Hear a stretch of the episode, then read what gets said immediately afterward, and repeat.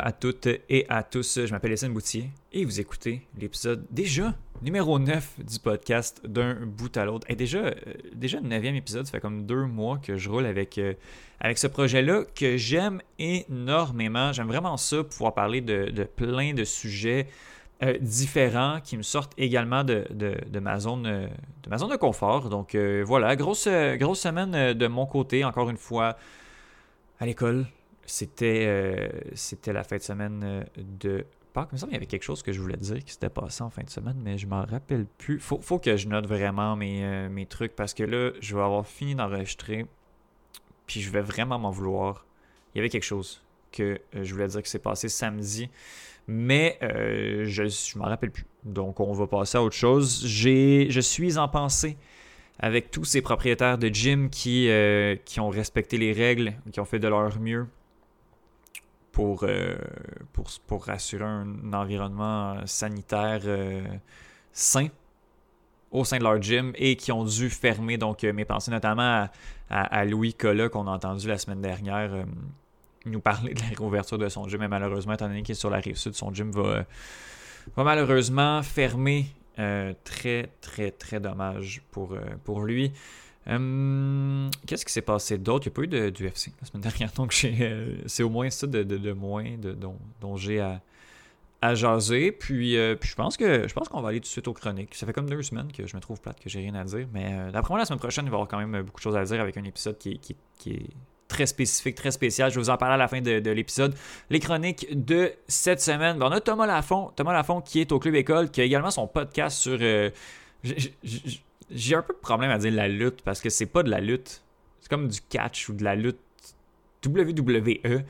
Donc, il y a un qui est un grand, grand fan euh, de catch et euh, c'est WrestleMania ce soir. Donc, euh, Thomas Lafont qui vient justement nous parler de, de ce qui s'en vient un peu. C'est quoi WrestleMania? Pour moi qui est une autre chronique naïve de mon côté. Je vais les appeler comme ça, là, où je connais, je connais rien du tout et puis, puis je pose un peu n'importe quelle question. Euh, donc euh, voilà du côté de Thomas Lafont qui vient nous parler de WrestleMania 37. Euh, sinon, Benoît Dosset, comme à son habitude, vient nous parler aux deux semaines de soccer européen. Là, il y a eu les premiers matchs dans la Ligue des Champions. Des matchs complètement fous.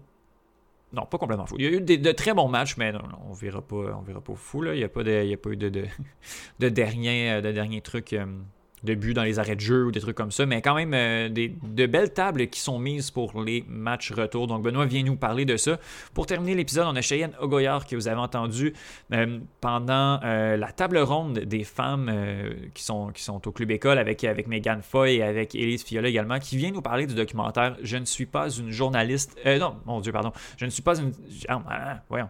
Je, je ne suis pas une salope, je suis une journaliste. Voilà. Mon Dieu, euh, beau lapsus. Euh, documentaire qui est paru en France en mars dernier, euh, qui est quasiment introuvable au Canada. On voulait faire la chronique la semaine dernière. Malheureusement, on n'a pas été en mesure de, mettre la main sur le documentaire. Cheyenne, qui, qui, qui, vient de France et qui étudie à l'UCAM, donc avec un, point de vue européen un peu sur, sur la problématique. bon, le, le nom est très, est très cru. Euh, vient parler du monde du journalisme spécialisé en sport du point de vue des femmes. C'est vraiment En France, c'est. Puis au Québec également, mais euh, ce qui est rapporté dans le documentaire, c'est assez troublant. Et, Cheyenne vient faire un, état, état des lieux, de, vient faire un compte rendu un peu de ce documentaire-là que malheureusement, j'ai pas eu la chance de voir.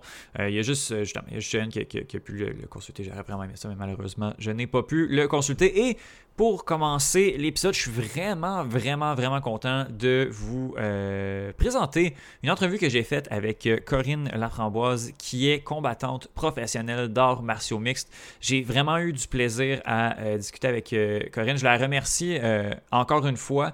je sais qu'elle a été sur la sur les réseaux sociaux. je sais que depuis sa victoire en mars dernier, euh, elle avait, euh, elle n'a pas arrêté de faire des entrevues, donc je suis vraiment content qu'elle ait accepté de, On parle, de, de sa carrière, on parle de son parcours, un peu de, de, son. Euh, un peu de, plus, spécifiquement un peu de son passage présentement chez les chez UAE Warriors. Donc vraiment très content. Corinne qui, a une très très belle énergie. Ça a été vraiment vraiment c'est très cliché de dire ça, mais je pense que vous allez l'entendre rapidement. Euh, c'était très bien. Euh, vers la fin, on commence à avoir la fameuse demi-seconde de, lag un peu. Donc, euh, je pense que ben, ça s'entend, ça s'entend presque pas. Donc voilà, c'était très bien. Puis je veux, je veux remercier, je veux remercier Corinne encore une fois de m'avoir accordé cette entrevue que je crois, on va l'écouter à l'instant.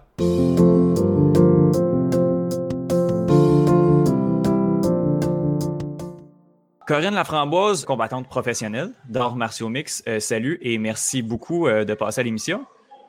Merci beaucoup, c'est moi qui te, retourne l'appareil. Euh. donc, on, va passer, on va passer un peu au travers de, ta carrière et justement un peu parler de, tes plans futurs. je veux juste savoir, au début, en fait, tes débuts dans les sports de combat, tu l'as dit toi-même, tu es, une fille qui, qui, a tout le temps été très active mais tu as commencé le jiu-jitsu brésilien très tard, en fait, quand même sur le tard. C'est quand tu as commencé? Ben, j'ai commencé, c'est très vrai ce que tu dis là. Euh, j'ai eu un background en gymnastique. Moi, j'en ai fait pendant 14 ans de temps.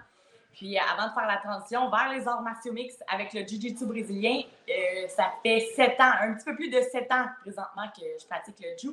Puis euh, ben, comment j'ai commencé, je trouvais ça bien intéressant. Mon ancien petit copain faisait des cours de boxe, puis euh, dans le gym à côté, il se donnait des cours de jujitsu. Mais je savais pas c'était quoi à ce moment-là. Puis de voir euh, un gars d'à peu près 120 livres être capable de soumettre un plus gros de 200 à peu près, je trouvais ça vraiment intéressant, euh, particulièrement pour, pour les femmes, tu sais, parce mhm. que le jujitsu, c'est tout ce qui est soumission, tout ce qui est euh, étranglement, clé de bras, clé de jambe, toute articulation peut plier jusqu'à un certain point de l'autre côté. Mhm. Puis c'est l'adversaire qui décide d'abandonner quand il est plus capable de, tenir. Fait que je trouvais ça moins drastique aussi que les, coups de poing. fait que, c'est comme ça que j'ai commencé à faire du, du jiu-jitsu.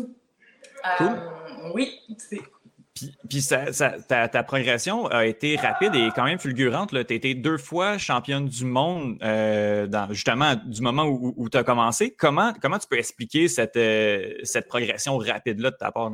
Ben, moi, dans la vie, c'est noir ou c'est blanc. fait que j'ai commencé le jiu à raison de six fois semaine euh, parce que le, dimanche, c'était fermé. C'était la seule raison pour laquelle je faisais pas de, de jiu le dimanche. Des fois, j'en faisais deux fois par jour.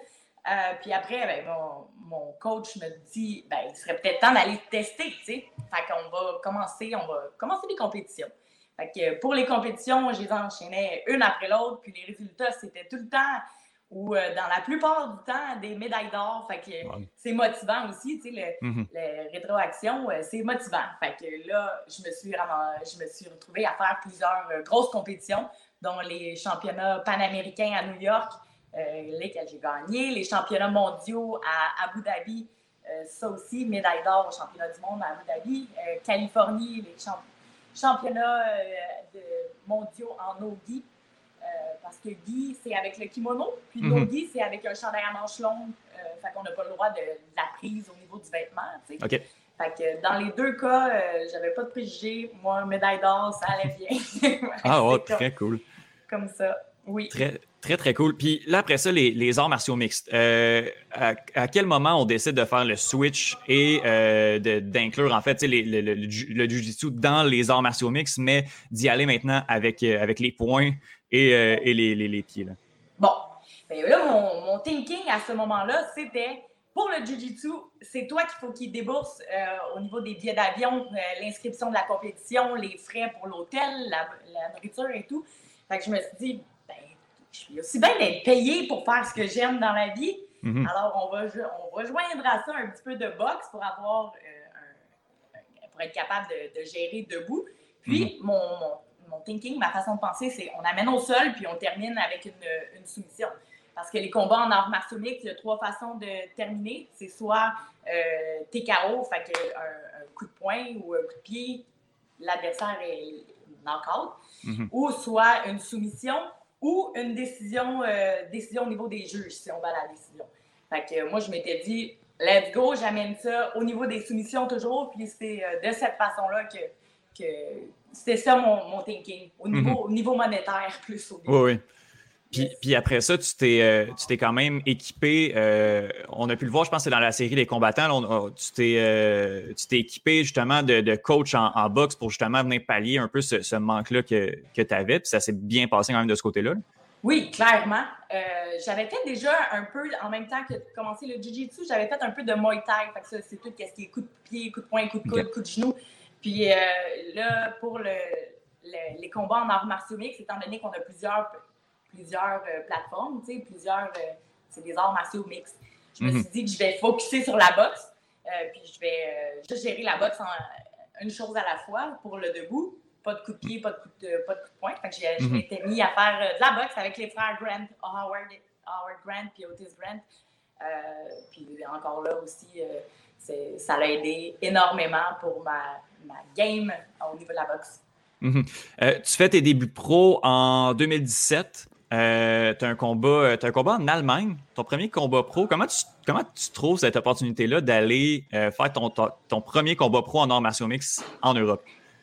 Ben, j'étais supposée de combattre pour une organisation euh, ici à Montréal, puis mon adversaire a cancellé euh, à la pesée même. Fait que ah, là, on, a essayé de se retrouver euh, quelque chose de, plus de rapide, tu sais. Puis mhm. par l'entremise d'un ami de mon coach qui avait une organisation qui se trouvait être en Allemagne, c'est comme ça qu'on est arrivé à, combattre en, Allemagne. J'avais de la difficulté à trouver des adversaires ici à, Montréal ou au Canada même. Mhm. Puis, euh, yes, Allemagne comme premier combat. Très cool. Au moins, on voyage. Ben oui, ben oui. Euh, euh, après ça, après ça, tu, reviens d'Allemagne avec une victoire sous la main. Aventure, aventure à Montréal, aventure TKO au Québec, beaucoup. TKO, New Era. Comment, comment ça s'est passé justement ces, deux, deux, trois années-là où, où tu as combattu plus, plus localement, disons? Là? Ben, c'est toujours le fun de, combattre au niveau local, c'est sûr et certain. Tu es avec tes fans, avec le monde qui te soutiennent, euh, puis des, belles expériences au Centre Bell avec Tikeo, mhm. euh, au Centre Vidéotron aussi. C'est euh, super. Moi, j'ai bien aimé. C'est un petit peu plus de pression, je trouve. mais en même temps, tu as le, feedback de ta foule, tu sais, dans le temps qu'on mhm. avait le droit d'avoir une foule. Oui. je trouve que c'était... Oui, j'aimais bien, j'aime bien ça. Mais c'est un petit stress de plus. Mhm. Euh, après ça, début 2020, tu te retrouves euh, à Abu Dhabi au UAE Warriors. Euh, il y, a beaucoup, tu sais, j'ai vu par exemple, mettons, Louis Jourdain qui, qui a eu cette opportunité-là il y a quelques mois, un, peu dû au fait que avec la pandémie, c'est quand même difficile de combattre justement localement, d'autant plus qu'il n'y a pas d'organisation présentement qui organise des. Mais, mais toi, tu étais là en début 2020, avant la pandémie. Comment tu as eu, cette occasion-là d'avoir un contrat justement euh, à Abu Dhabi? Bien, encore là, le fait que j'ai gagné les championnats euh, du monde à Abu Dhabi, euh, ça l'a pesé dans la balance. Il y a mon coach aussi, Fabio Hollanda, en Jiu-Jitsu, qui était bien impliqué au niveau d'Abu Dhabi. C'était pas la première fois qu'il y allait pour le Jiu. Fait que oh, New, UAE Warriors, qui est une nouvelle organisation, commence la dernière événement que j'ai fait, c'était la 18e événement, donc c'est mhm. relativement nouveau. Puis, euh, ben, c'est de, cette façon-là que je me suis retrouvée, je dirais, en gagnant les, championnats du monde là-bas, puis euh, de par Fabio aussi. C'est comme ça que je me suis retrouvée à me battre à Abu Très cool. Ton, ton premier, euh, ton premier combat, c'est une victoire contre Cornelia Holm. Euh, par décision euh, partagée, si je ne me trompe pas. Euh, après ça, tu te retrouves à te battre contre Manon Fioro. une défaite dans, dans une guerre, une guerre assez intense, juste à la toute fin du troisième round. une défaite qui, qui comme vieillit bien. Là. Quand on regarde Manon Fioro ou ce qui est rendu présentement, c'est quand même pas si mal.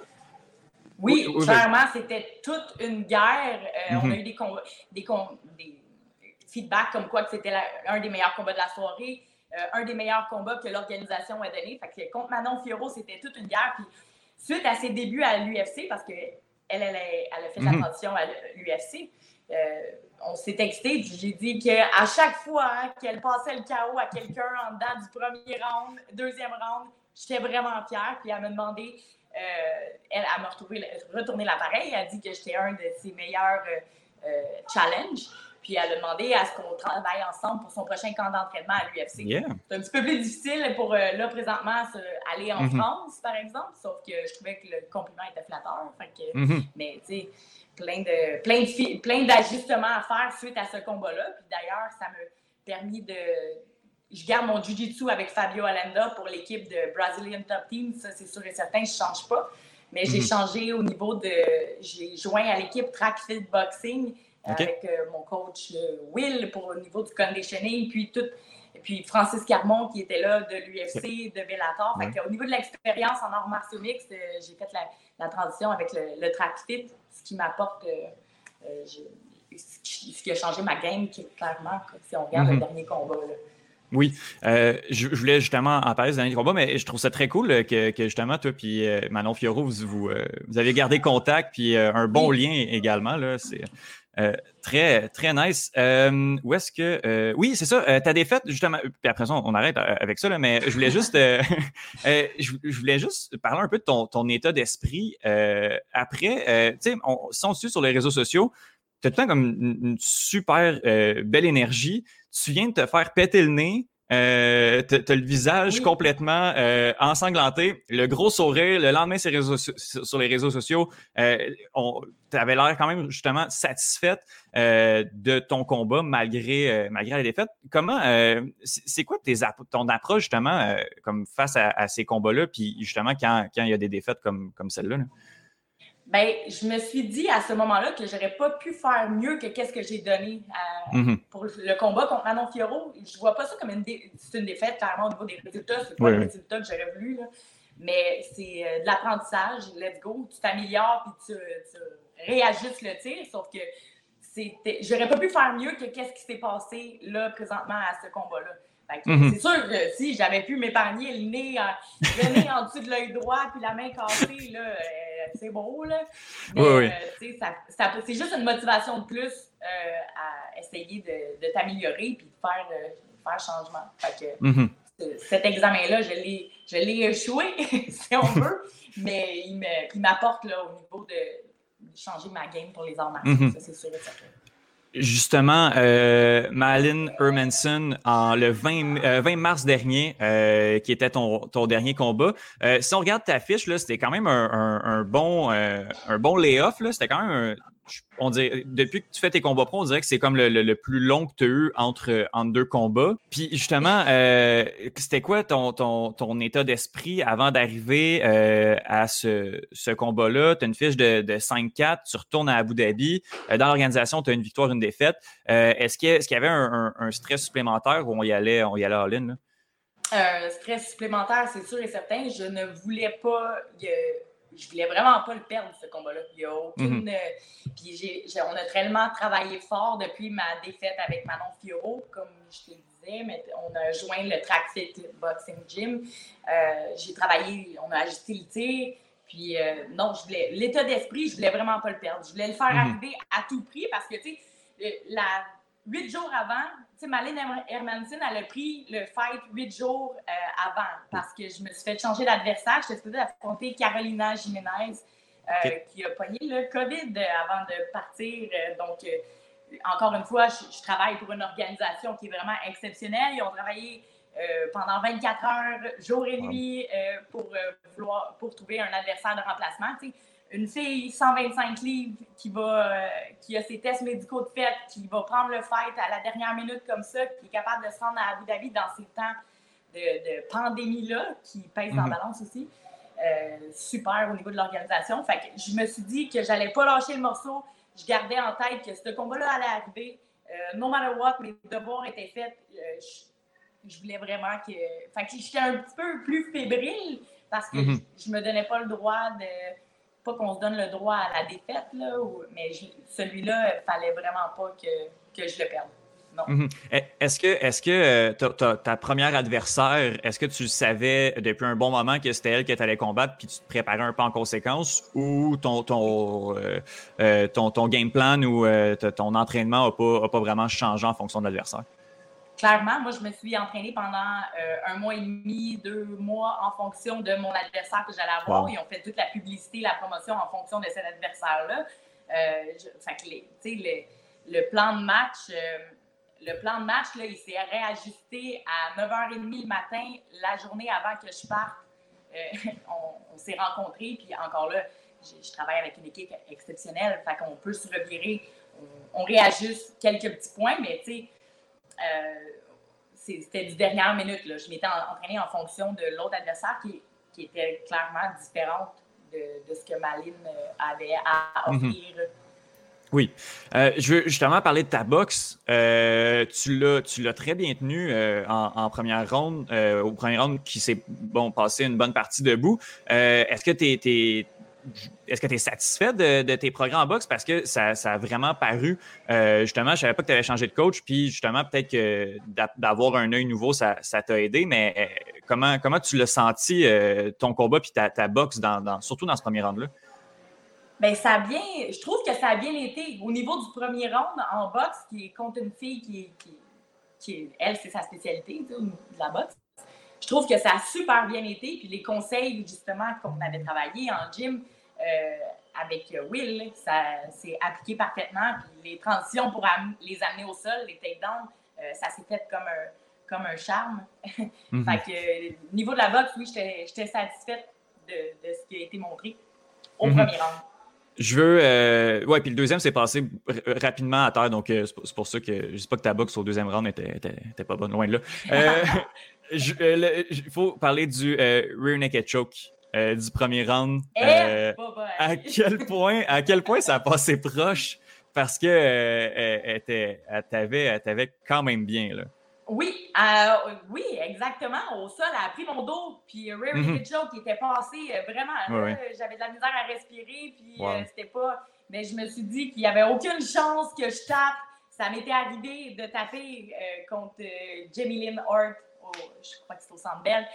Euh, peu importe. Mais je me suis dit, il n'y a aucune chance que je tape sur ça. Peu importe mhm. ce qui se passe, je vais m'endormir, il n'y a pas de problème, mais je ne tape pas. c'est pour ça le, petit mouvement de réaction. Je me suis pitché sur le dos, ça a créé un peu de lousse, puis j'ai pu défaire. Euh, défaire ce rear naked choke, mais ça a passé, euh, ça a passé proche au premier round. wow, wow. Puis justement, tu arrives au deuxième round, ça s'en va à terre rapidement. Je, si je me rappelle bien, là, c'est euh, Hermanson avec la cage essaie de faire une espèce de reversal ou de sweep. Puis c'est à ce moment-là que tu réussis euh, à, prendre le bas, euh, à prendre le bras, à faire un armbar. Ton niveau de fierté sur 10 à avoir réussi cette soumission-là, c'était combien? C'était un, un, bon 9.5 sur 10, je te dirais. On laisse tout le temps de marge d'erreur, mais 9.5 mhm, ben sur 10, j'étais vraiment fière parce que les transitions au Jiu-Jitsu, de passer du Kimura au triangle euh, pour finir avec la clé de bras, clairement. Mhm. Euh, j'étais vraiment, vraiment fière. Ça, c'est moi. ça, c'est mon potentiel que je suis capable d'amener euh, d'amener au sol. Puis juste d'y croire un petit peu plus, ça va faire la différence. Sauf que c'est, non, vraiment fière de, cette belle clinique de Jiu-Jitsu-là. Mhm. les, commentateurs, justement, sur, sur le Warriors, ont dit sur le coup This is high level Jiu-Jitsu.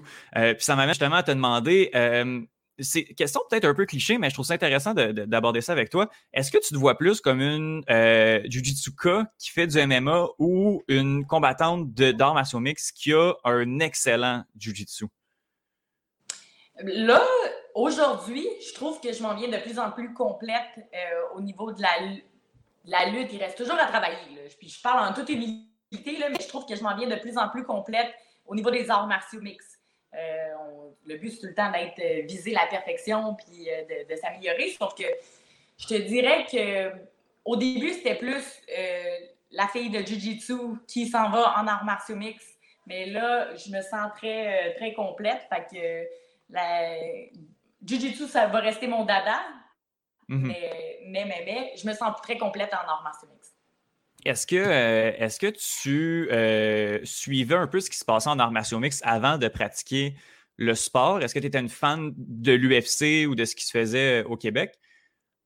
Pas du tout. Je suis vraiment ah proche là-dessus. Là, Je regardais pas les combats de l'UFC. puis, tu sais, au grand désarroi de Valérie Letourneau, qui est une de mes bonnes amies, qui a été dans l'UFC, euh, puis Bellator, des grosses organisations. Puis, euh, comment, Corinne, tu devrais regarder, au moins t'instruire sur ton sport. Puis, euh, mais non, je n'étais pas fan euh, du tout. Mais là, c'est pas juste d'être fan, c'est de, de, comprendre les techniques, de voir autre mhm. chose. Fait que là, je le fais plus, plus souvent. Je dirais même à chaque week-end qu'il y a un UFC, je, je, le regarde. Je me tiens plus au courant de, mhm. de mon sport.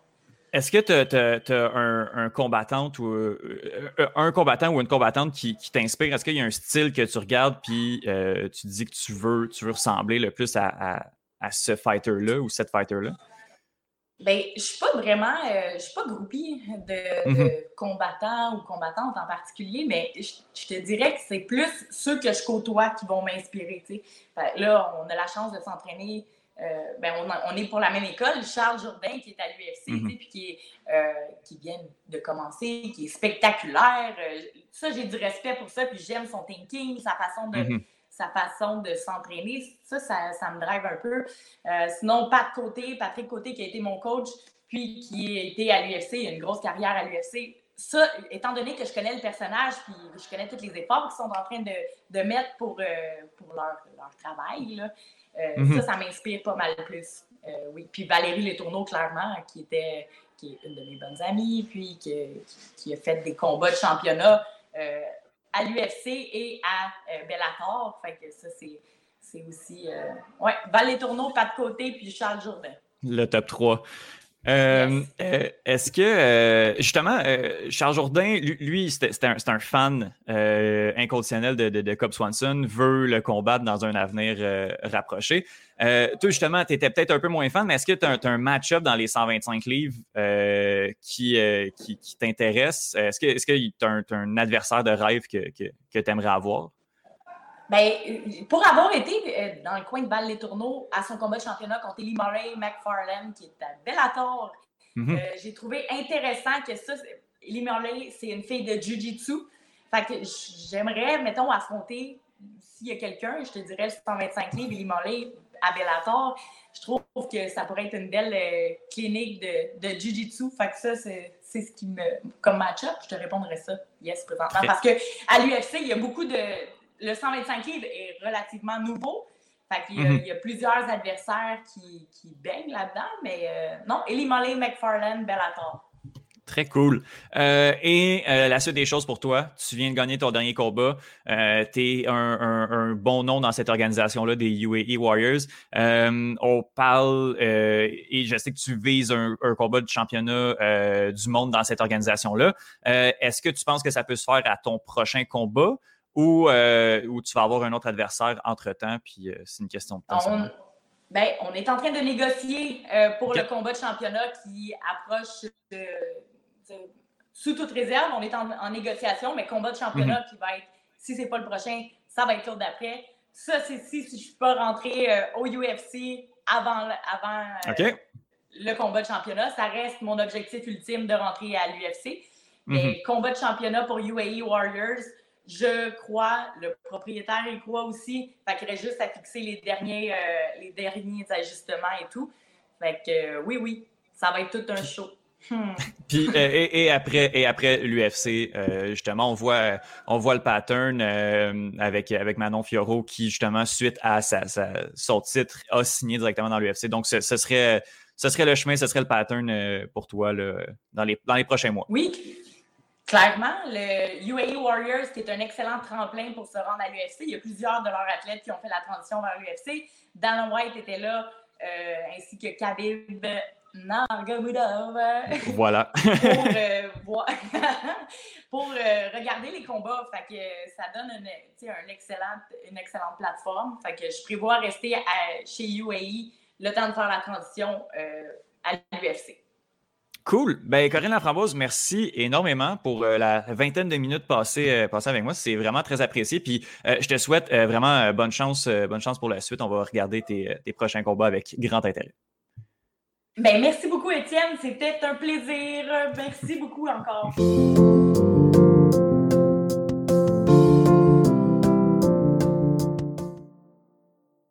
Thomas Lafont en est à sa première apparition à De Bout à l'autre et vient nous parler euh, de lutte, de catch et de WrestleMania. Salut Thomas, comment ça va? Ah, ça va très bien, très content d'être ici première fois, là? Très content. Ben, ben, euh, le, le plaisir, euh, le plaisir est, est partagé. Euh, WrestleMania 37, c'est le gros événement de. Là, je- je- je- on, va, on va dire lutte, là, mais on, on parle ici de quand même la lutte arrangée, du catch aussi. On va peut-être se promener dans, dans- dans ces termes-là. En quoi WrestleMania est le plus gros, le plus gros événement de l'année? Ben, euh, WrestleMania, c'est euh, le plus gros événement de la plus grosse fédération euh, de lutte. C'est la 37e édition. Donc, il y a, y a, la, tradition qui, qui vient avec. C'est tout le temps un, un- gros moment où est-ce qu'on va où est-ce qu'on va fermer les, grosses histoires de, de, l'an dernier. C'est, l'événement qui va, qui, va fermer une année et le Raw du, lendemain de, du WrestleMania commence Donc, c'est pour ça que cette semaine, cette semaine toute, toute la semaine de, de mercredi jusqu'à jusqu'à lundi, mardi, à peu près, c'est comme une grosse semaine où la planète lutte va tourner autour de, de Tampa Bay. Euh, eh, est-ce qu'on est scelle l'issue du dernier WrestleMania ou de toute la saison qui s'est passée au lendemain du, du, plus récent jusqu'à. Est-ce que tu comprends? Est-ce qu'on boucle l'année euh, l'année de lutte euh, sur 365 jours ou c'est une espèce de, suite du WrestleMania comme 36, mettons? Non, ben en fond, c'est parce que euh, de que ça marche, l'histoire à lutte, c'est un peu séquentiel. Euh, il, y a, ce qu'on appelle dans lutte les, Big Four, les quatre gros événements dans l'année. Il y a WrestleMania euh, qui, qui, qui, est au, qui est à fin mars, début avril, SummerSlam qui est au mois d'août, euh, Survivor Series qui est au mois de novembre et, Royal, et le Royal Rumble qui est au mois de janvier. Ça, le Royal Rumble, ça va après ce, ce, cet événement-là, ça va commencer ce qu'on appelle la, la saison de WrestleMania. Et c'est là que l'histoire pour WrestleMania commence. Donc, on, on, on, euh, les, histoires euh, qui ont commencé fin janvier, début février. OK, OK. Puis là, oui, je pense que la, la, lutte, le catch devrait être couvert par les médias spécialisés en sport, euh, même si, oui, l'enjeu, en fait, est, prévu. On ne sait pas qu'est-ce que les, les, athlètes sont en train, les performeurs sont en train de préparer, mais il y a un il n'y a rien qui est laissé au hasard, en fait, dans, le sens où tout le, scénario est, prévu. pourquoi est-ce que c'est un si gros événement? Si, plus les, fans de lutte vont sûrement vouloir me lancer des tomates, mais comme, pourquoi c'est un si gros événement si au final, c'est pas une performance sportive, un match où les deux, équipes ou les deux combattants ont les mêmes chances? Ben, c'est une très bonne question, mais, euh, la lutte, euh, écoute, c'est un peu que quand tu écoutes la lutte, faut que faut que tu oublies que, que, que c'est arrangé un peu. C'est comme euh, c'est comme quand tu écoutes un film de, un film de Marvel, tu sais que, que Captain America, il ne, ça n'existe pas dans la vraie vie, mm-hmm. mais tu as quand même du, plaisir à, à voir ça. Puis tu, veux voir les Avengers gagner à la fin de la lutte, c'est semblable. Juste que il y en a quelques-uns, euh, des, des fans, les, les smart, les, smart, les smart fans qui, qui analyse ça beaucoup trop euh, comme moi, comme la plupart, euh, comme, euh, de ceux qui ont des podcasts, qui analysent ça beaucoup trop et, qui, ont comme une passion beaucoup trop, beaucoup trop débordante, qui va presque sur l'obsession pour, pour la lutte. Ben, si un podcast sur District 31, je pense que tu peux avoir ton podcast sur la lutte. On est dans, la quasi-fiction dans, ce cas-là. Puis justement, c'est quoi, quoi les enjeux, c'est quoi le storyline de ce qui va se passer en fin de semaine? Pourquoi ce WrestleMania-là euh, t'excite particulièrement, puis qu'est-ce qu'il faut regarder? C'est quoi les gros match-ups, mettons, qu'il faut regarder? Ben, les gros matchs, il y a bien sûr les deux matchs, euh, les deux matchs de, de championnat du côté des, des sommes. Euh, du côté du, championnat de on a Bobby Lashley qui va défendre sa ceinture contre Drew McIntyre. McIntyre a eu un, règne de presque de presque un an sans, sans interruption. donc, ça fait très longtemps qu'il est dans le qui, est dans le title picture. Et euh, il y a un peu une fatigue des fans du côté de. Il a remporté le titre euh, seulement au, euh, au, mois de février. Donc, il, y a, il y a un nouveau. je sais pas si c'est un Bob Lashley. Il a, fait un peu de d'art martiaux mix à l'époque, début de l'année 2010 environ. Et, et c'est ça, ça ça n'a pas super bien marché, mais, mais c'est un, un, un, gros bonhomme. sa carrure, c'est à peu près Brock, Écoute, une, une, euh, fiche de 15 victoires, 2 défaites, honnêtement, je trouve pas ça si mal que ça. Peut-être qu'il a voulu se concentrer sur autre chose, mais quand même, au, au Bellator, vaincu au Bellator, c'est quand même pas si mal que ça là, pour, euh, pour Bobby Lashley. Ah, ok. Ben, de, de, de ce que j'avais entendu sa, sa, carrière euh, dans les arts martiaux mix, c'était pas, c'est, pas merveilleux. donc, il y a ce match-là à, à surveiller. Il y a également euh, le match du côté champion universel Roman Reigns contre Edge. Edge qui remporte le, Royal Rumble euh, au mois de janvier. Et Daniel Bryan. Euh, Daniel Bryan s'est inséré dans la rivalité assez récemment. vraiment, cette histoire-là, c'est un peu semblable à la rivalité pour, pour le titre à WrestleMania 30 il y a 7 ans, alors que Daniel Bryan s'est inséré à la dernière minute dans, le, dans le match championnat et avait remporté en tant que en tant que, que underdog, que sous-estimé. Et, et ce moment-là, c'est l'un des plus beaux moments de l'histoire de WrestleMania. D'après moi, la WWE essaye peut-être de recréer ce moment-là, sachant que la retraite de Bryan approche à grands pas. Euh, il y a également euh, un match euh, que, que, que, les, que les fans, disons, plus, plus, plus casual, qui, qui se connaissent moins, risquent peut-être d'embarquer le rappeur Bad Bunny. Je ne sais pas oh si tu connais. De, non. Oui, il va avoir un match contre, contre Thomas, un match par équipe. Il Bad Bunny va être en équipe avec Damian Priest, alors que Miz va être en équipe avec John Morrison. D'habitude, les, célébrités qui s'impliquent dans le monde de la lutte. Il y en a quelques-unes. Euh, Steve, Steven Armel qui jouait, qui jouait dans Arrow a mmh. d'ailleurs eu un match mmh. à la WWE. Euh, de Mr. T qui, qui, qui, a eu un match en équipe avec Hulk Hogan lors du premier WrestleMania. Mais d'habitude, les, les, matchs euh, de célébrités, c'est c'est pas fameux parce que souvent ils prennent ça que, comme une joke, ils prennent pas ça au sérieux et ça, et ça donne un produit qui qui est, très mauvais. Par contre, du côté business, euh, c'est une décision de génie de la part de WWE parce que si tu veux attirer des yeux sur le mmh produit, c'est ça qu'il faut, qu'il faut que tu fasses. Faut, faut que, faut que tu amènes une célébrité qui, qui est connue, qui pourrait peut-être attirer euh, du monde qui normalement n'écouterait pas de la lutte. Oui, oui, clairement. Euh, euh, mais ah, vas-y, vas-y. Non, mais je voulais dire, puis, il y a un match-up au Québec qu'on va peut-être regarder un petit peu plus que, que, les autres. puis, je te laisse justement en, parler parce que ce sont des noms qu'on entend, qu'on entend ici. Oui, ben ça, nos Québécois, Kevin Owens et Sami Zayn vont avoir un combat à WrestleMania apparemment aussi, euh, Logan Paul est, intégré dans le match, une décision que, qui, me fend le cœur parce que euh, ces deux lutteurs-là, c'est pas leur première c'est leur première euh, rivalité ensemble à la WWE. Par contre, sur euh, circuit indépendant, ils en ont eu des, des rivalités, des excellentes rivalités à l'appel, notamment à la, euh, au Québec à la, à la, IWS à Montréal, euh, aux États-Unis avec euh, dans la Ring of Honor et la PWG, la Pro, Wrestling Guerrilla. Donc, euh, on, on, sait déjà ce qu'ils peuvent faire, on sait déjà que, que, que ça peut être de la bombe. ça dépend juste si la WWE va leur permettre d'aller d'aller au mieux de au mieux de, de leur talent. mais c'est sûr qu'un match euh, en deux Québécois à WrestleMania. C'est une plus grosse stage, stage euh, dans le monde de la lutte. C'est un, un, fait remarquable. Euh, moi, je relève leur chapeau. Félicitations, euh, Kevin et Samy. vous le méritez amplement. Un, un, combat, ça ressemble à quoi?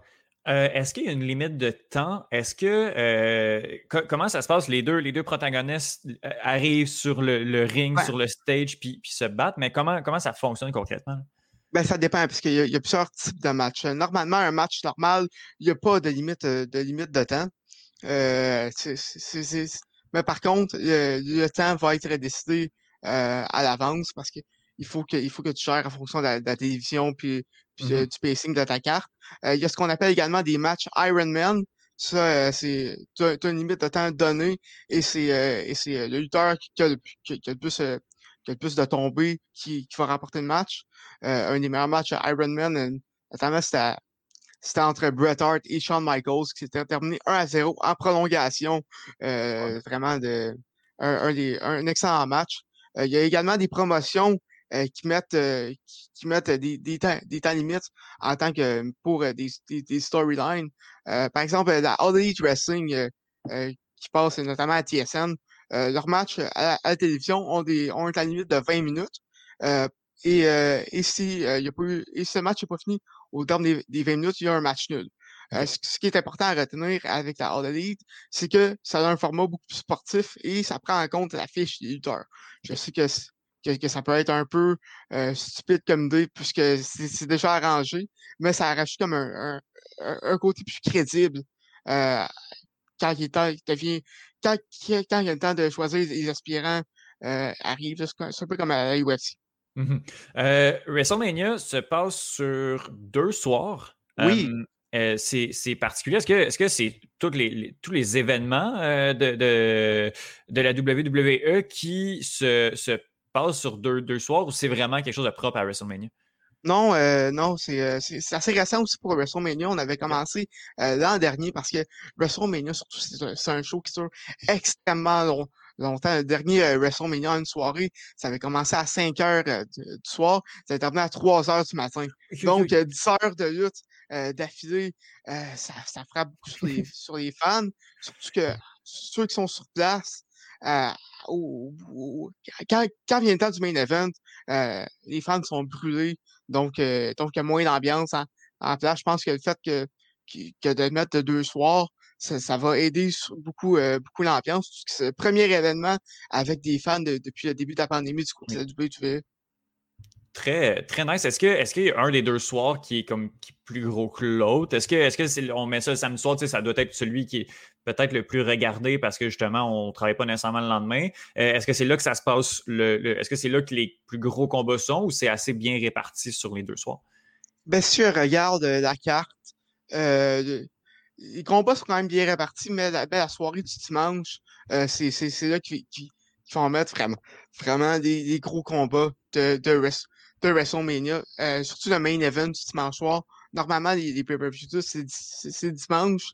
Donc, euh, la carte de, dimanche, le main event de site, le gros, le gros combat de la fin de semaine.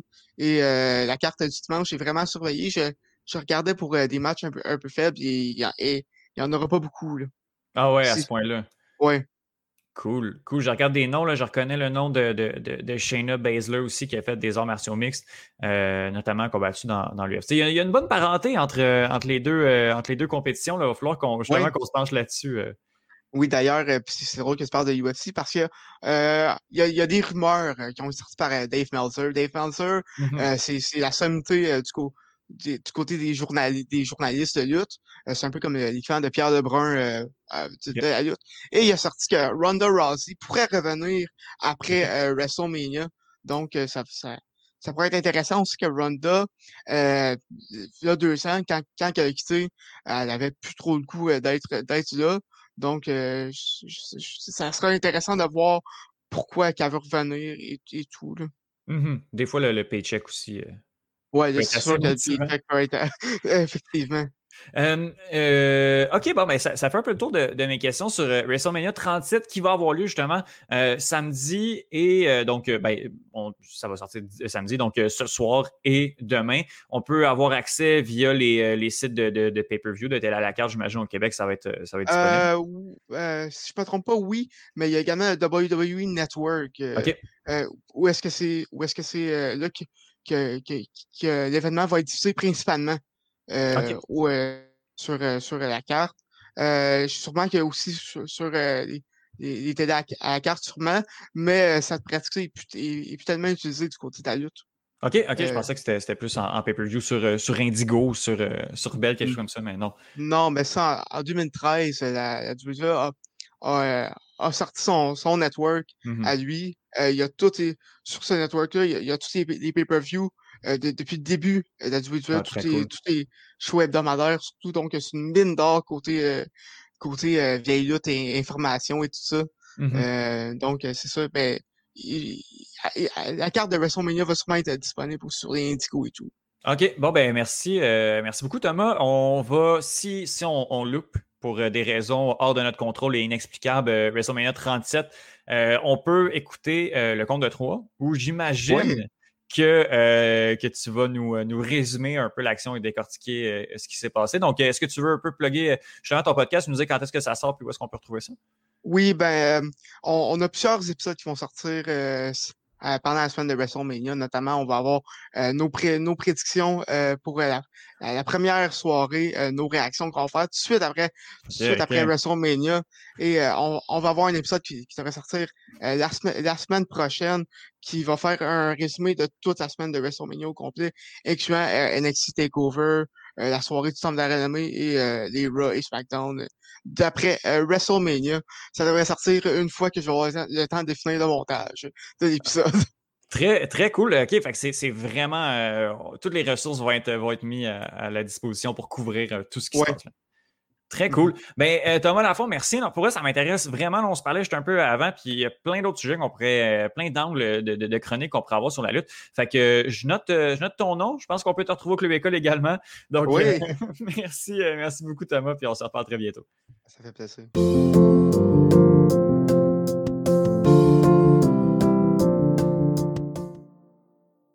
Alors, on parle Ligue des champions euh, et euh, foot européen comme à chaque deux semaines avec euh, Benoît Dessay. Salut Benoît, ça va bien? Oui, salut Étienne. Oui, ça va dans l'ensemble. Après cette semaine riche en suspense sur le vieux continent, surtout avec la Ligue des champions. Ah oui, il y avait les quarts de finale qui commençaient. On n'a pas eu de. Ben, puis je pense que ça, c'est plus propre au. c'est plus propre habituellement aux, comment je dirais, les matchs retour mais euh, on n'a pas eu d'énormes surprises, mais euh, euh, des, matchs qui ont délivré, à commencer par la rencontre entre le Real Madrid et Liverpool. Grosse victoire quand même du Real Madrid sur les Anglais. Ouais, il faut dire que, tiens, avec euh, ce que le visage que montrait Liverpool dans cette compétition de la Ligue des Champions, on s'entendait à ce que le Liverpool puisse produire quelque chose de plus probant que ce qu'on a vu face au Real euh, la semaine écoulée. Et surtout que Liverpool, euh, moins le Real avait ce handicap-là de, de, partie sans Ramos et Varane. Et on sait mmh que dans l'histoire du Real, sans la présence de, de, Ramos, le Real perd 70% de ses matchs. Donc, c'est un pourcentage assez énorme. Et on se disait, vu que Zidane devait bricoler, que ça devait normalement, normalement être euh, la bonne affaire pour, euh, pour euh, la bande à Jürgen Klopp. Sauf que Zidane a su contrer le jeu de, de, de, Liverpool, qui avait donc depuis un certain temps pour coutume de miser sur ses latéraux et envoyer des balles en profondeur, miser donc sur la flèche euh, Kemo Salah ou encore Sadio Mané pour essayer donc de faire la différence. Sauf que cette fois-ci, avec le milieu mis en place par, Zidane et une défense qui n'était pas trop, trop haute, euh, on, a vu que toutes les velléités de Liverpool ont été anéanties. Et d'ailleurs, ils ont été très, très surpris de, ne pas pouvoir développer les jeux comme ils le voulaient. Moi, la belle surprise de cette rencontre, pour moi, je dirais que c'est euh, Vinicius Junior, mm-hmm. parce que ce, ce, gamin a traversé une période, on va dire, difficile dans le Real, au Real. C'est quelqu'un qui est appelé à, avoir une carrière brillante à l'image euh, de, de, celle que sont en train de mener présentement euh, Alain et Mbappé. Sauf qu'il a pour lui ce péché mignon-là d'avoir la finition qui faisait toujours défaut. Et durant cette rencontre-là, il a eu, on va dire, l'inspiration de, de, montrer qu'il peut également, à, partir de, de, de, certaines actions, faire la différence. Et ça, c'est tout bénéfique pour lui parce que on n'est pas sans savoir que présentement, on tend vers la fin de la saison. Et qui dit fin de saison parle de mercato. Et qui parle mercato, souvent met le Real dans la discussion.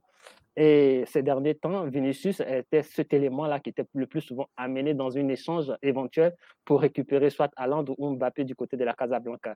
Et on l'a remarqué durant la rencontre, quand il marquait, il montrait toujours son maillot en disant qu'il veut rester. Mmh c'est un message envoyé à Florentino Pérez, c'est un message envoyé au merengue. Et je pense que au-delà de Vinicius, le Real a une bonne option pour essayer de se qualifier dans, pour les demi-finales. Ce que moi, je, trouvais assez difficile, eu égard à la défense que Liverpool présentait durant, depuis le début de cette compétition.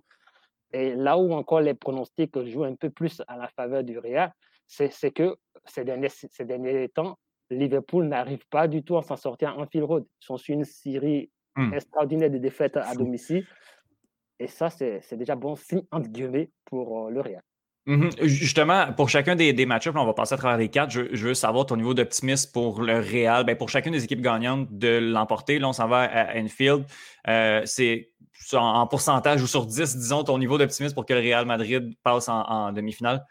Euh, je dirais 6 pour ne pas vendre la peau de Liverpool euh, sans que, avant les 90 minutes parce que Liverpool a déjà renversé ce genre de situation-là. On se rappelle du 3-0 infligé par Barcelone au match aller et ils ont gagné 4-0 au match retour. Mmh ce sont les mêmes joueurs qui sont toujours là à, quelques exceptions près. Donc, ils sont capables encore de renverser cette, cette vapeur-là. Et donc, c'est pour cela que je mettrai euh, une petite pièce sur le Real sans toutefois aller dans l'optimisme. Euh, un autre, un autre match-up qui implique une, équipe anglaise, euh, c'est Manchester City qui l'a remporté 2 à 1 contre le Borussia Dortmund. un, match que je qualifierais de bizarre. Il a fallu jusqu'à la toute fin pour départager un, gagnant. City qui s'en va chercher au moins la, victoire à domicile, mais le déplacement à Dortmund va être quand même difficile. on, se disait, si tu t'en souviens, dans les précédents podcasts, que Pep Guardiola devait essayer de ne pas changer son système pour essayer de passer, d'aller loin dans cette compétition. Mmh il a cette manie, il a cette fâcheuse habitude de toujours vouloir mélanger les cartes, brouiller les pistes pour l'adversaire. Ça s'est reproduit encore face à Dortmund. Il a joué sans attaquant de pointe, sans numéro 9. C'est fou. Ils ont possédé le ballon, oui, ils ont dominé la rencontre, oui, mais ils peuvent remercier un tout petit peu l'arbitre de cette rencontre-là, euh, Ovidiu Otegan, qui d'abord refusé un but, Mmh et qui a failli siffler un penalty. Et moi, je pense que ce résultat-là est heureux pour eux parce que, à vrai dire, c'était plus euh, Dortmund qui devait s'en sortir avec un match à la rigueur. Mmh City s'en sort bien. City a la chance d'aller conquérir cette qualification-là à, à, Dortmund parce que je ne je, vois pas l'équipe de, de, Guardiola ne pas marquer sur un terrain adverse. Déjà qu'au niveau de la défense, ils sont solides ça sera difficile pour euh, Alain et compagnie de pouvoir les, les, empêcher d'arriver en demi-finale, quoique ce n'est pas exclu. C'est vraiment pas exclu si Guardiola veut se laisser emporter par ces génies de la tactique. Il y a de mmh fortes chances que Alain en tire profit. Et mmh même si ça ne va pas se jouer devant le public bouillon de la roue, il faut reconnaître qu'à domicile, euh, les clubs ont tendance à vouloir se transcender. Euh, il n'est pas exclu qu'il y ait des, supporters aux abords du stade pour essayer de pousser l'équipe pour faire la différence. Donc, ça va se jouer entre, on va dire, la manie de Guardiola de changer les choses et la, vista, on va dire, de, de Si Haaland retrouve encore cette envie-là d'aller marquer, parce qu'il faut dire qu'il était sur une série de, de six ou sept matchs, je ne me trompe pas, mmh de, buts consécutifs dans, dans, cette compétition-là. Il a été muselé, entre guillemets, par la défense euh, des, City, et il a réussi quand même à, délivrer une passe décisive. Donc, quel que soit, il va encore peser sur le match retour. Est-ce que Guardiola va encore se passer de ses attaquants pour miser sur Gundogan et autres? C'est en fait c'est toute l'énigme de, de ce match du moins qui va se jouer euh, la semaine prochaine. Mhm. Euh, on va juste rappeler pour ceux qui euh, justement connaissent un peu moins le principe des, des, matchs aller-retour en Ligue des Champions, c'est vraiment le total des buts qui remportent. Donc, on n'est pas dans une série hockey où il faut gagner un des deux matchs. c'est vraiment le total des buts. Et a égalité, c'est les buts à l'extérieur. Donc, le, point important, si Manchester City réussit à aller marquer du côté de Borussia Dortmund, ça va être ça va fragiliser euh, les Allemands parce qu'un autre but, puis ça risque d'être fatal. Et de l'autre côté, il faut que Dortmund aille en marquer deux euh, pour euh, au moins égaliser si City fait un but. on part à 0-0 cette rencontre. Ton niveau d'optimisme pour City de, l'emporter avec, avec la victoire?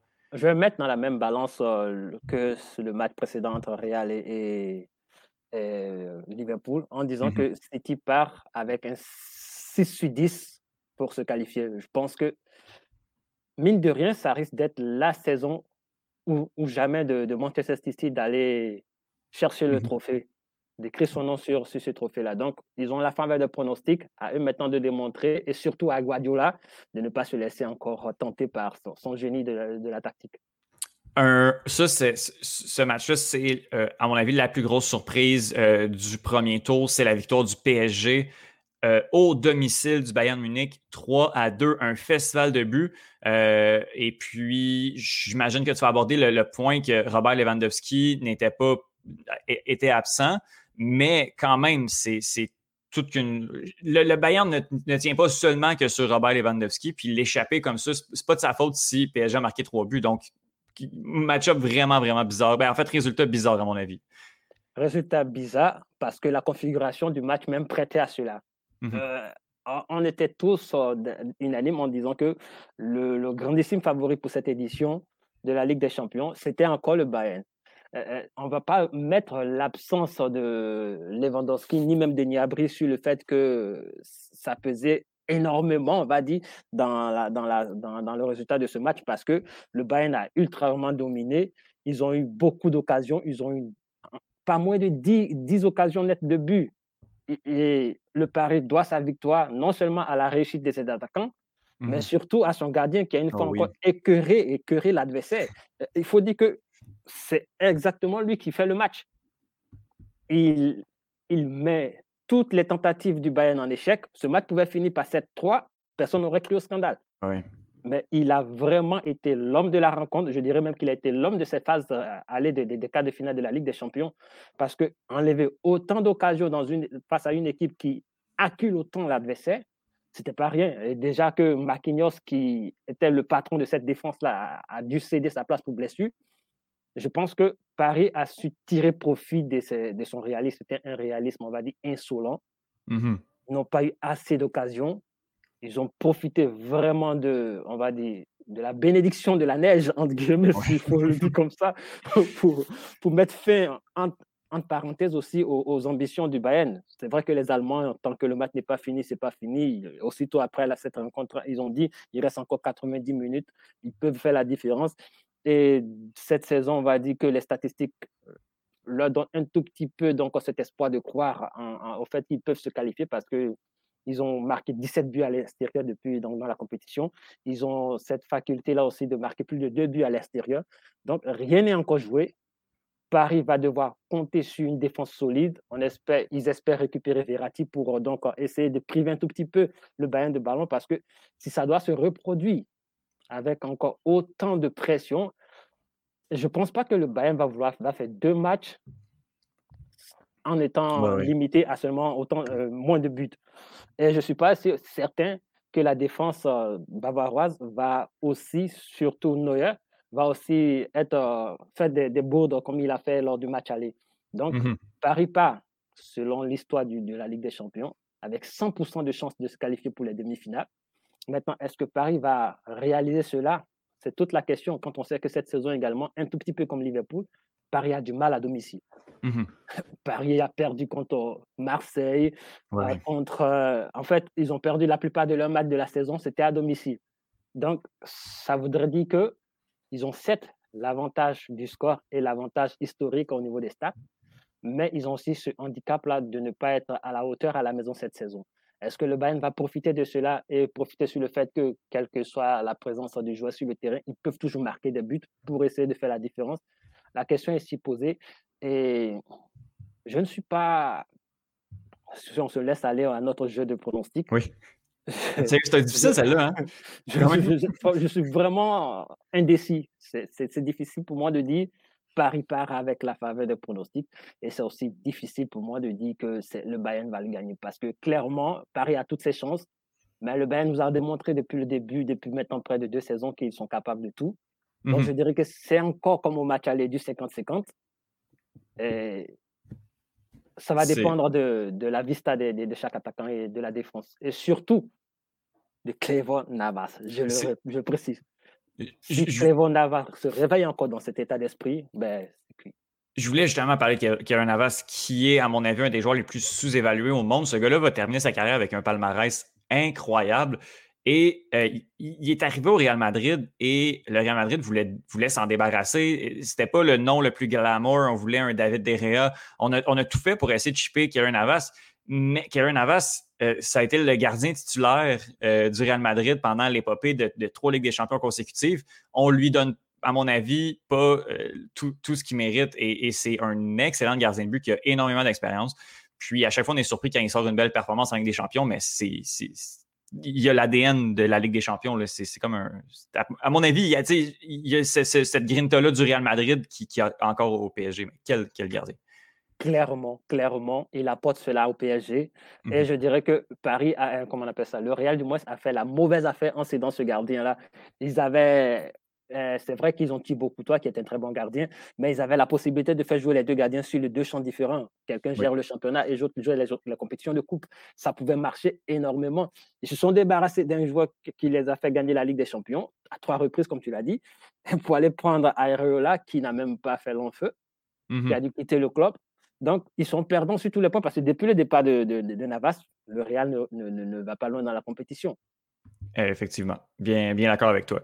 Euh, et le dernier, euh, le, dernier match-up, en fait, la dernière rencontre, ça a été euh, Chelsea à l'extérieur qui l'emporte 2-0 sur Porto. on aurait pu croire à un coup, une surprise de la part de Porto, mais finalement, ça n'a pas été le cas. Puis, pas, pour embarquer sur, sur ta prédiction, là, mais j'ai l'impression que c'est n'est pas une formalité, mais ça doit être ton, ta prédiction la plus, la plus certaine. Oui, oui, oui. Moi, je vois vraiment Chelsea arriver en demi-finale. On, s'était quitté là-dessus en disant que ça, sera, ça risque d'être un match, d'être un match ennuyé et celui qui sera le plus réaliste va gagner. Chelsea a verrouillé, Porto a dominé, mais Porto n'a pas été réaliste. Ce n'est pas une équipe qui est percutante comme euh, les autres qui jouent cette compétition à ce stade de la, de la compétition. Euh, et là, ils ont un handicap de deux buts. L'équipe de Thomas est solide défensivement depuis qu'il a pris. Ils ont un gardien qui concède moins de buts, même si c'est vrai, ils ont pris un 5-2 en, championnat, ce qui est à ce jour le, plus gros nombre de buts qu'ils ont concédé depuis que euh, Tourelle est, avec eux à Chelsea. Donc, mmh je pense que Porto n'a pas démontré grand chose dans cette compétition pour dire qu'ils ont une attaque pimpante pour essayer de faire la différence. On a Messi Monde qui est un génie qui peut faire toutes choses à tout moment. Chelsea a plein d'arguments. Ils ont un remplaçant, un, véritable joker en la personne de Giroud, qui peut rentrer à tout moment et faire la différence. Donc, avec ce début, je pense que à 80%, je dirais 8 sur 10, Chelsea peut se retrouver en, demi-finale.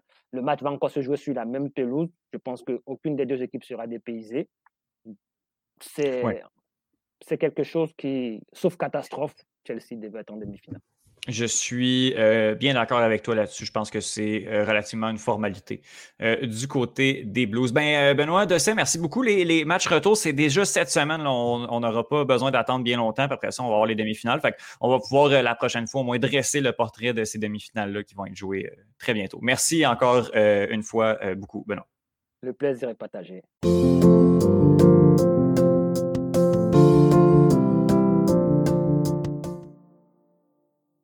Alors, gros sujet euh, aujourd'hui avec Cheyenne Ogoyard qui vient nous parler du documentaire Je ne suis pas une salope, je suis une journaliste euh, produit et diffusée sur Canal Plus il y a quelques semaines. Euh, salut Cheyenne, comment ça va? Ben, ça va bien et toi? Ça va très très bien. Merci. Merci beaucoup d'avoir d'avoir accepté le, un peu le, défi de venir, de venir regarder le documentaire. Ben, un, de trouver le documentaire pour pouvoir le regarder. le ah, documentaire qui a été ça a été ça, je pense, le, plus gros de la job. Mais là, on y est. tu, viens de, tu viens de terminer ton écoute, euh, ça fait une quinzaine de minutes. Avant de, parler du documentaire en tant que tel, euh, toi qui, qui, as vécu euh, une grande partie de ta vie en France, de l'autre côté de l'océan, qu'est-ce que tu avais entendu parler du documentaire? Est-ce que c'est au moment où, où, je suis arrivé un peu avec l'idée que là, tu t'es intéressé un peu au, au sujet ou tu en avais entendu parler un peu quelques semaines avant, disons? Bah, je dirais que c'est un sujet un peu sous-jacent. Ce n'est pas un sujet récent. Mmh euh, disons que c'est plus récent qu'on en parle, ou en tout cas qu'on le mette vraiment sur le devant de la scène.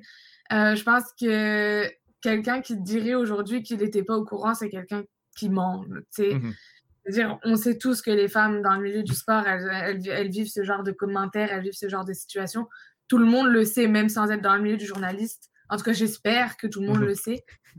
Maintenant, euh, je dirais aussi que le problème, c'est qu'en France, c'est peut-être un petit peu différent du Québec aussi dans tout ce, genre de, système euh, de prise de conscience, en fait. Je pense que peut-être, euh, je ne me risquerais pas à dire qu'on s'y intéresse moins, mais, mais j'ai l'impression que on est peut-être moins conscient du, problème. En France conséquences, ouais.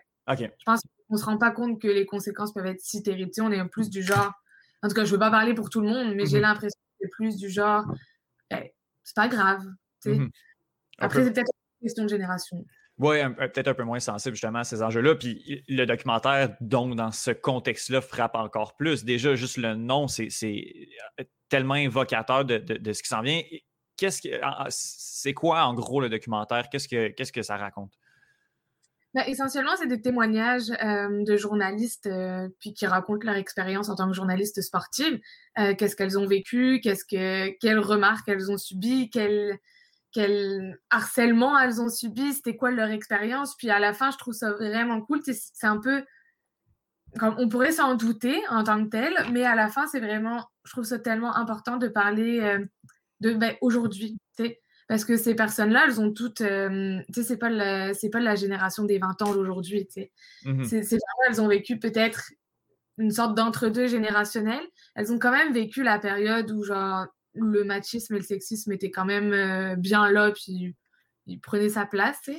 Mais mmh c'est important de souligner qu'aujourd'hui, il y a des changements puis aujourd'hui, euh, même si, je pense que le problème aujourd'hui, c'est de changer la cible, mais euh, les journalistes, en tout cas les grandes rédactions, tout ça, même si évidemment il y a encore des problèmes, euh, il y en a beaucoup qui sont conscients de ces enjeux-là. Puis je pense qu'avec la nouvelle génération, c'est quelque chose qui va vraiment s'améliorer.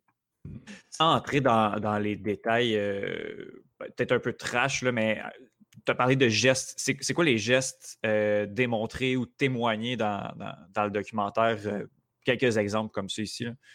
Ok, ben, déjà, le gros du documentaire, c'est les paroles. Tu euh, t'es une plante verte, euh, t'es, euh, ben, lesbienne, par exemple. il y a quelqu'un qui a été enfermé dans, une journaliste qui parlait, qui a été enfermée dans un bureau jusqu'à ce qu'on lui dise, enfin, on lui dit, tu seras sortie une fois que tu diras que t'es lesbienne.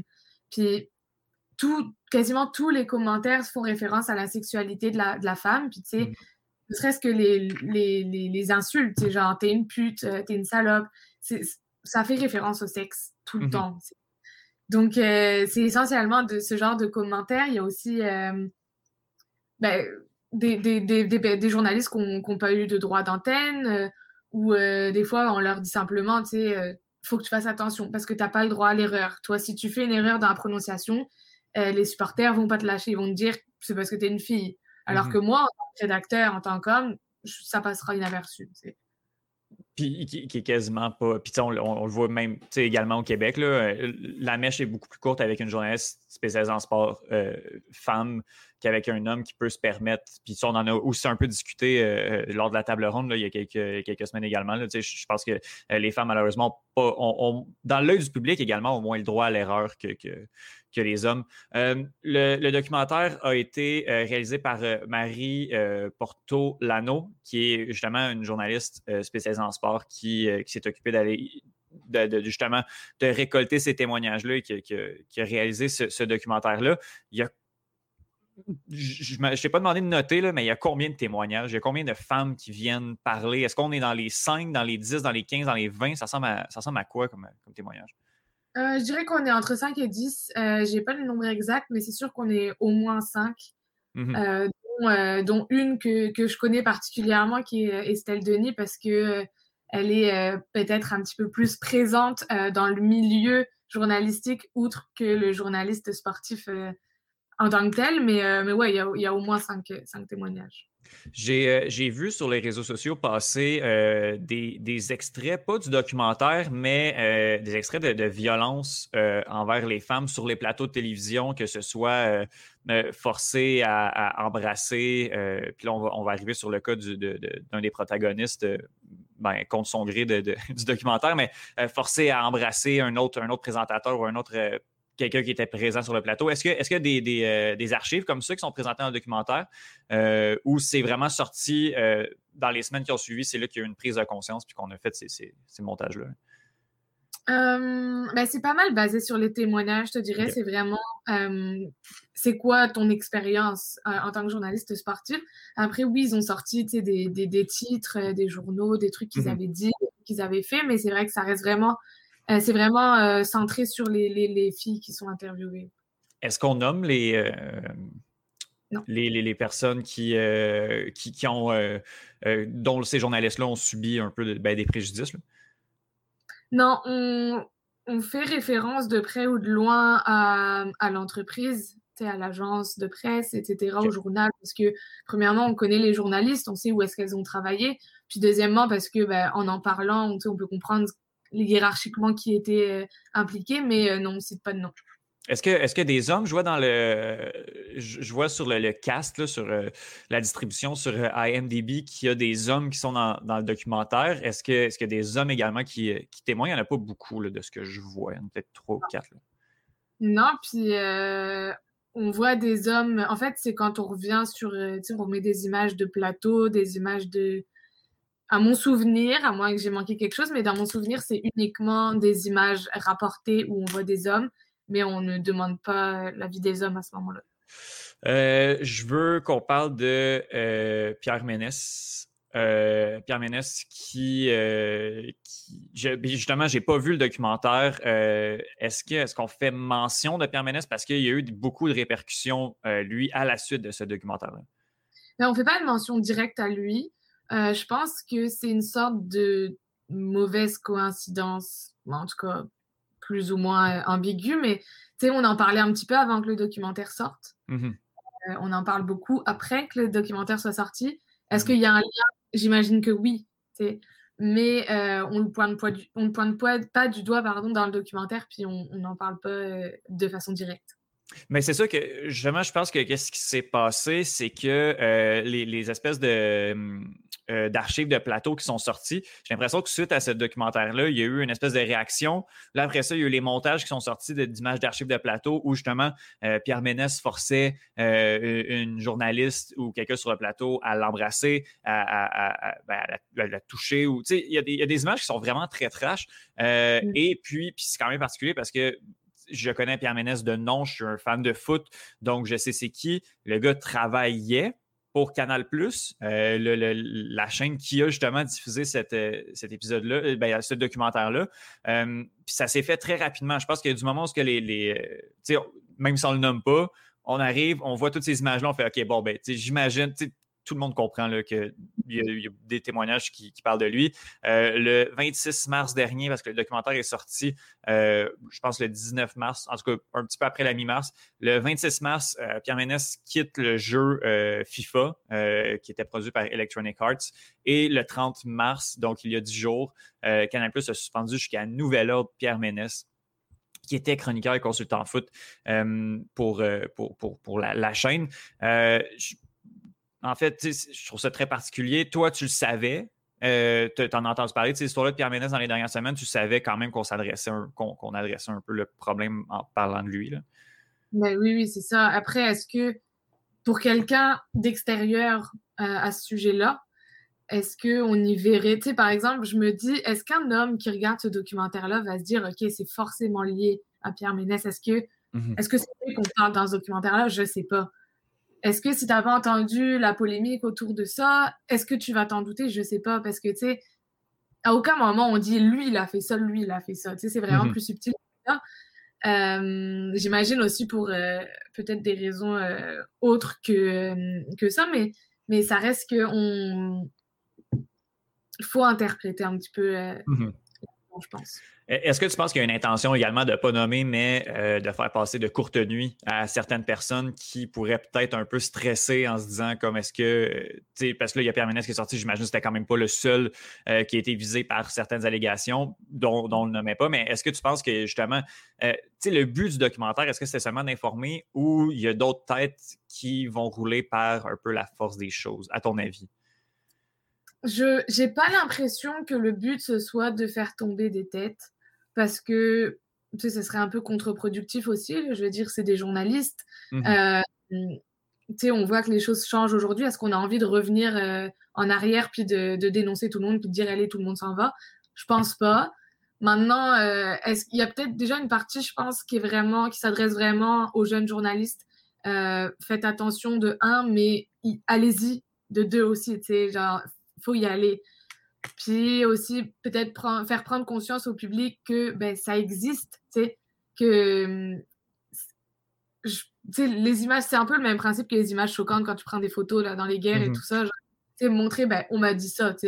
Si je te mmh dis, tu subis du harcèlement, comme ça, ça, passe par une oreille, ça sort par une autre. Par contre, si on te dit, euh, le jour où j'étais pas là, euh, ils ont remplacé euh, mon siège par une plante verte, ben là, les gens, ça les choque, puis ils disent, ah, ah ouais, quand même, mmh tu vois? Mmh je pense que c'est ça le but. Euh, oui, puis à quel point, euh, là, de ce que je comprends aussi, le documentaire s'adresse au milieu des médias, au, niveau, au milieu du journalisme, euh, à quel point ce documentaire-là est, utile et est pertinent dans l'œil du public? parce que oui, on veut changer les mentalités au sein du, ben, du, milieu, du domaine de travail, mais le, documentaire est quand même disponible à, tous. donc, en, quoi il va être utile? Bah, je pense que ce genre de documentaire sera forcément utile. à partir du moment où il est utile à au moins une personne, ce, sera gagné pour moi, mais mhm. je pense pas que tu fasses un documentaire en te disant je vais juste essayer de toucher ma rédaction, puis Tu mhm. fais ce genre de choses, tu fais la démarche. Évidemment que tu t'attends à ce que le public euh, soit, soit conscient de, tous ces enjeux-là. Après, est-ce que ça va avoir un impact? Je sais pas. Je pense quand même que le fait que euh, Pierre Ménès soit dans le dans l'équation, ça va jouer parce que mhm. tu sais, c'est quand même une grosse personnalité. Euh, c'est sûr que ça va, ça va en faire réagir plus d'un. Je pense aussi que le documentaire tombe au bon moment parce que s'il était arrivé peut-être 5-10 ans en arrière, est-ce qu'il aurait eu autant de, de, pouvoir? Honnêtement, je pense pas. Ça tombe aussi dans une, dans une ère ou dans une société où on se pose la question, où on veut aller de l'avant puis on veut essayer de régler ce genre de problème. Donc évidemment, ça rajoute une pierre à l'édifice. Euh, mais tant que le public cible, celui, et puis quand je dis public cible, c'est essentiellement le, public qui consomme le sport, ne euh, sera pas conscient de ces enjeux-là, ben, ça changera pas, je pense. Mhm.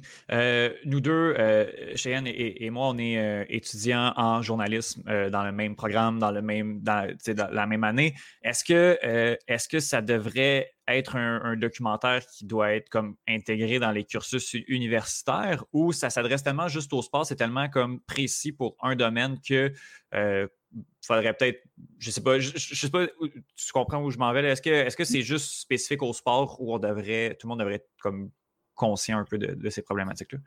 Ben, le documentaire est essentiellement sur le sport, oui. Euh, après, il y a quand même des, petits moments. Si tu écoutes bien le documentaire, il y a des petits moments où tu te dis, comme là, ça devrait être ma ligne de conduite, ma ligne de vie. Tu sais, par exemple, il y a une dame qui dit à un moment, euh, on parle de syndrome de l'imposteur, mais ce genre de choses, par exemple, c'est pas uniquement pour le sport. On parle d'éducation, de gènes, la, la femme.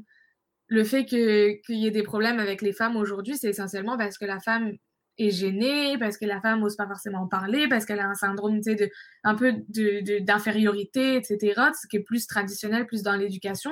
Donc, je pense que ça, ça touche. Euh, c'est aussi pour dire, euh, il n'y a pas que le sport le problème, mais il y a aussi une personne qui dit que la compétence n'a pas de genre.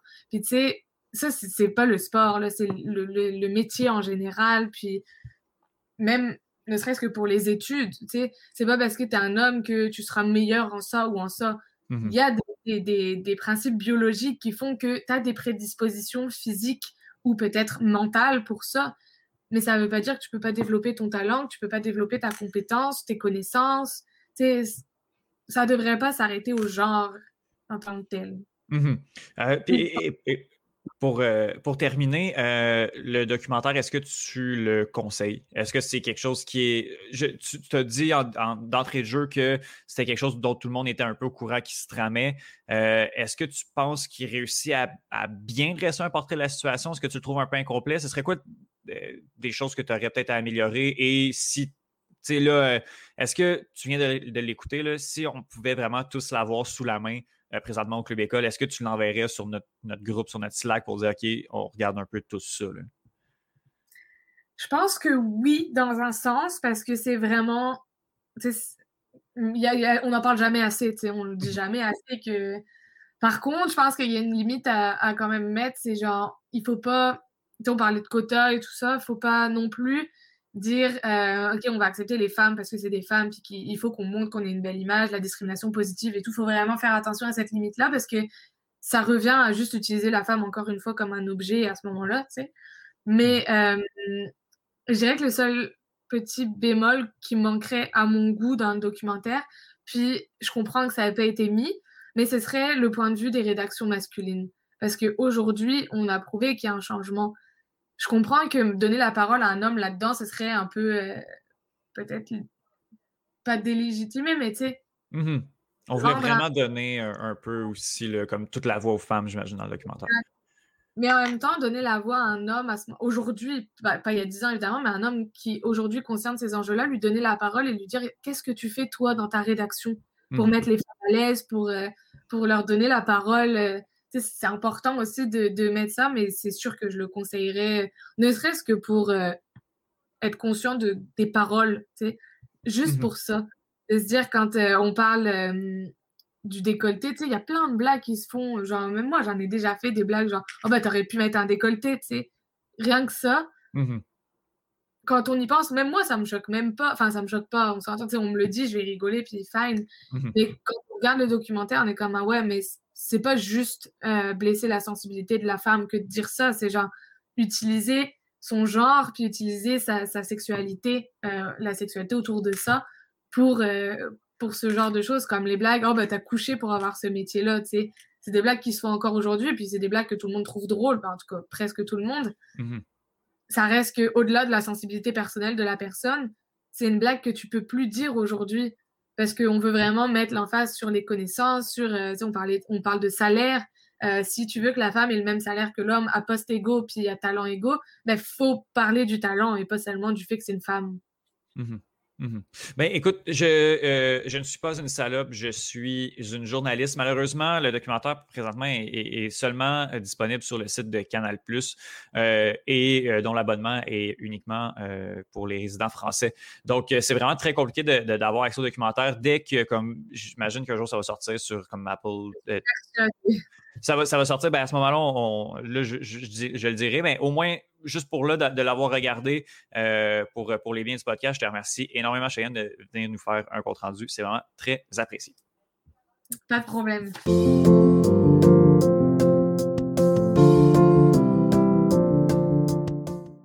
Merci beaucoup, Cheyenne Ogoyard, euh, qu'on peut entendre au, Club École, à l'émission euh, L'équitation, c'est quoi qui part aux deux, qui, qui, est diffusée aux deux semaines. Donc, euh, je veux la remercier pour, pour son apport à l'émission. justement, le documentaire, dès qu'on va être capable d'y mettre la main au Québec, au Canada, je vais, je vais en parler parce que je trouve ça très, très nécessaire. Euh, merci beaucoup Thomas Lafont. Euh, Thomas qui, on peut entendre sur quasiment tous les podcasts au, Club École euh, et, presque, et presque partout. On peut l'entendre également sur le compte de 3 qui n'est pas au Club École, mais justement, si la discussion sur, sur la WWE, sur WrestleMania vous intéresse, ben, je vous invite à aller écouter le compte de 3 également. Sinon, Benoît Dessay, encore merci beaucoup pour euh, euh, ton apport aux deux semaines quand même. C'est le chroniqueur euh, le plus régulier de, l'émission, donc je le remercie. Et ben, ben au début de l'épisode, je veux remercier Corinne Laframboise encore une fois. on va, je vais vous tenir au courant un peu de, de ces prochains combats. Semble très optimiste face à, l'obtention d'un combat de championnat du, monde des 125 livres du UAE Warriors. Donc, donc je vous tiens au courant quand même. Et je veux la remercier. C'était la première première entrevue enregistrée, en fait radio, que je faisais avec une, euh, une combattante ou un combattant d'art mix. Donc, euh, euh, j'ai bien aimé mon, expérience et, Corinne, qui est une très bonne joueuse également. Donc, très, très apprécié. Merci beaucoup. La semaine prochaine, c'est le spécial CF Montréal parce que ça va être en, en, prévision du premier match de la saison qui va être joué le jour même, le 17 avril. Je, je vous ai préparé un épisode assez, euh, qui je crois va être, va être très très bon, euh, de, de bons noms. Euh, sur cet épisode-là, on va parler de l'effectif du CF Montréal. On va parler du, de, la, en fait, un peu du calendrier de la saison à quoi on peut s'attendre. on va clore le débat du rebrand et on va parler également de la euh, MLS, en fait, à quoi on peut s'attendre de cette saison, euh, de cette saison-là, MLS, euh, Major League Soccer. Donc, oui, je, pense que ça va être un très, très bon épisode. Je suis vraiment content. Puis, je vais me, replonger un peu dans le CF Montréal, chose que je n'ai pas fait depuis quasiment un an. donc, oui, je suis vraiment content de, pouvoir partager ça, partager ça avec vous, de, de, replonger, de se préparer, parce que, bon, je suis, je connais assez bien le CF Montréal, autrefois l'impact de Montréal.